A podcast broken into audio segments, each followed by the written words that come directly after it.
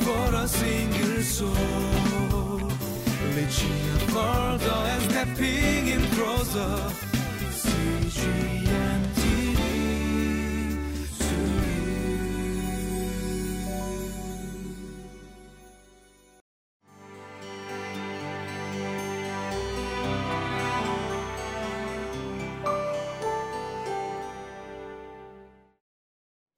Welcome to Living Life.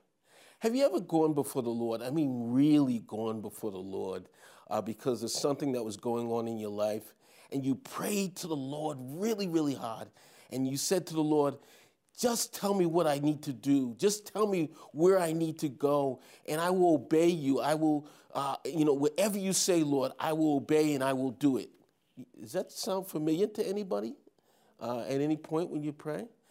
The question is, is when God gave you the answer and you didn't like the answer, did you still do what you prayed about?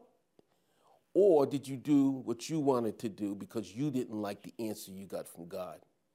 Well, sometimes we're, we're in that situation where we're praying like that, but we don't really like the answer, so we end up doing what we want to do.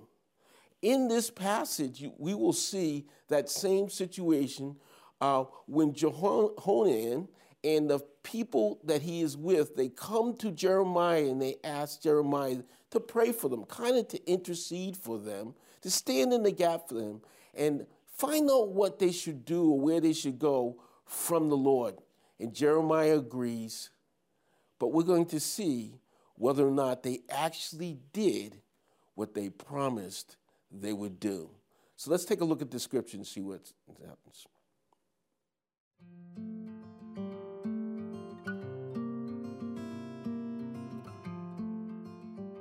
Jeremiah chapter 42, verses 1 through 12.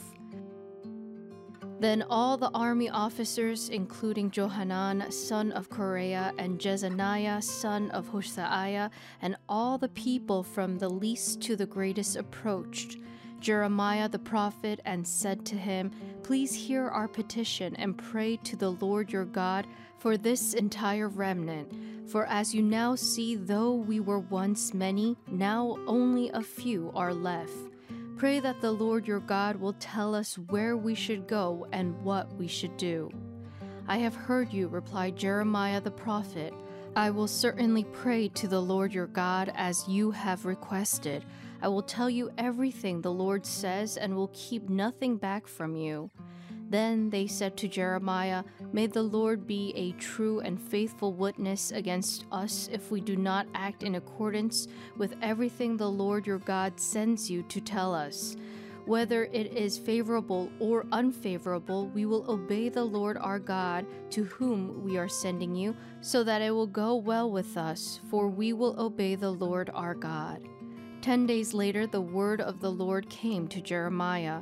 So he called together Johanan, son of Kareah, and all the army officers who were with him, and all the people from the least to the greatest.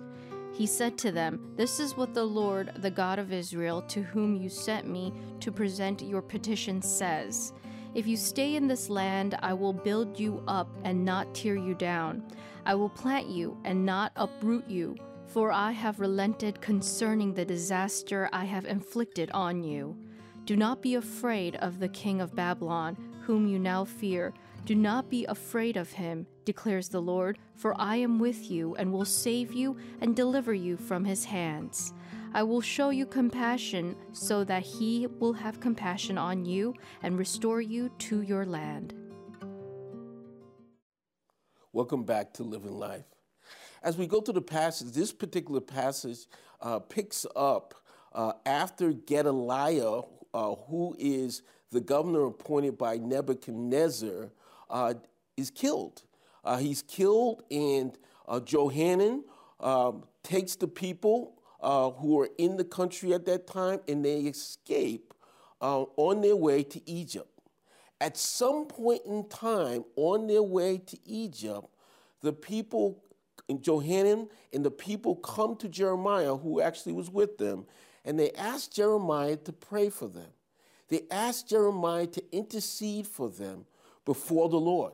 Because Jeremiah was a prophet uh, who had uh, obviously had a connection with the Lord, and the Lord would use to speak and prophesy and declare the word.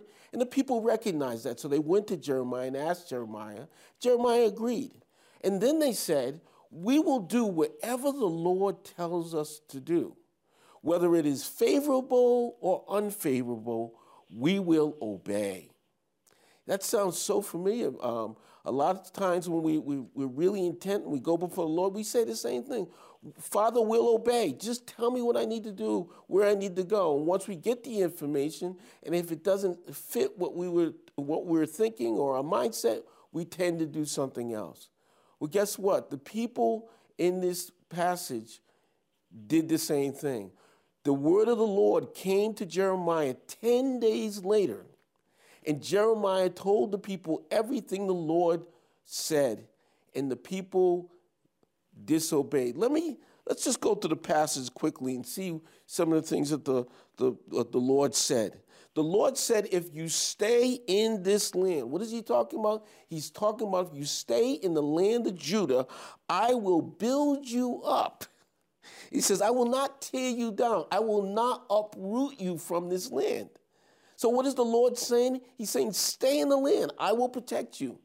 Yes, Nebuchadnezzar is going to come because Gedaliah was killed and some of the soldiers were killed. But you know what? I'm greater than Nebuchadnezzar in Babylon. As a matter of fact, I raised him up to be a judgment, a means of judgment against your nation. I can also uh, protect you from them.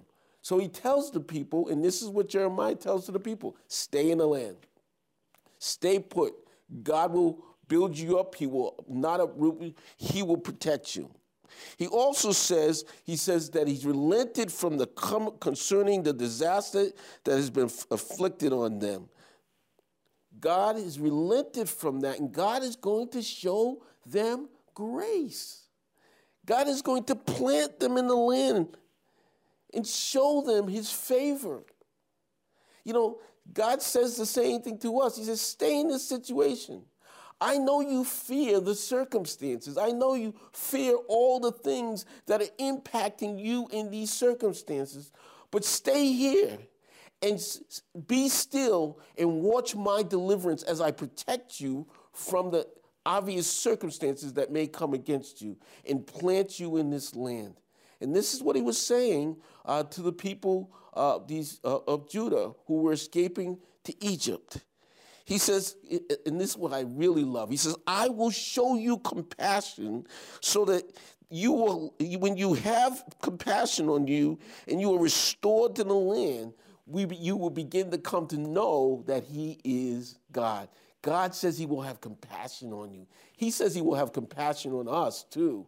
Um, do we do we run ahead of God or do we wait for the compassion of God to come upon us?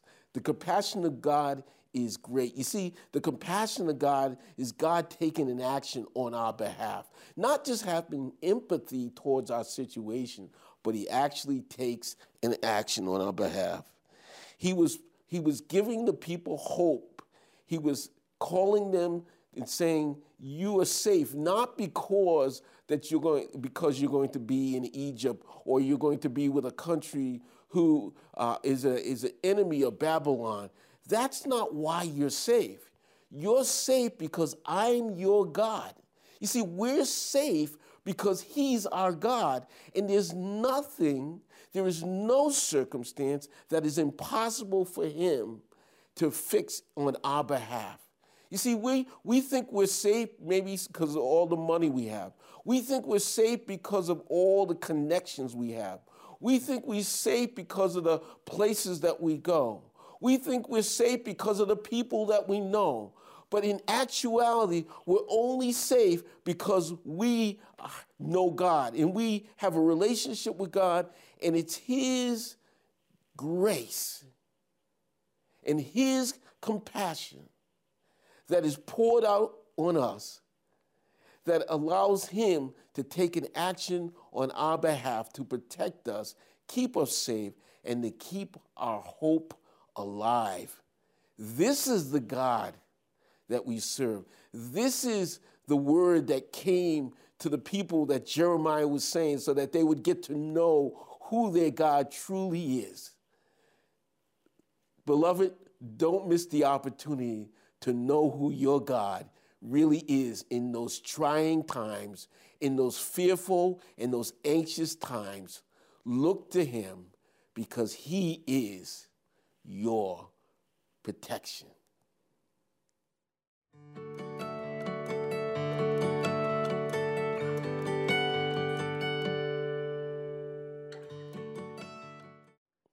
Who are you putting your faith in?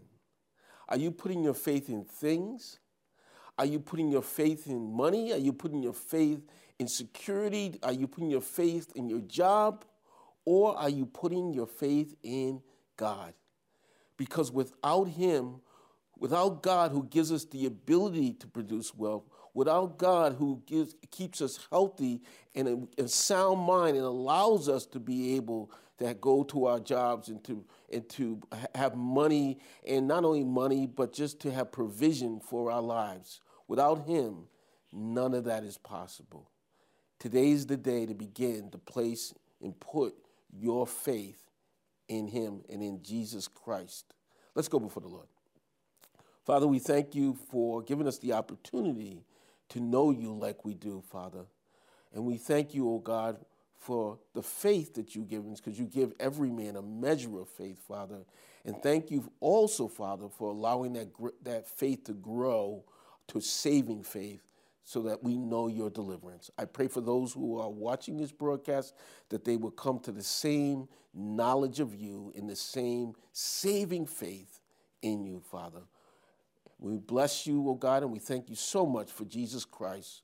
And we thank you uh, for his death, burial, and resurrection. We pray all this in Jesus' wonderful name. Amen.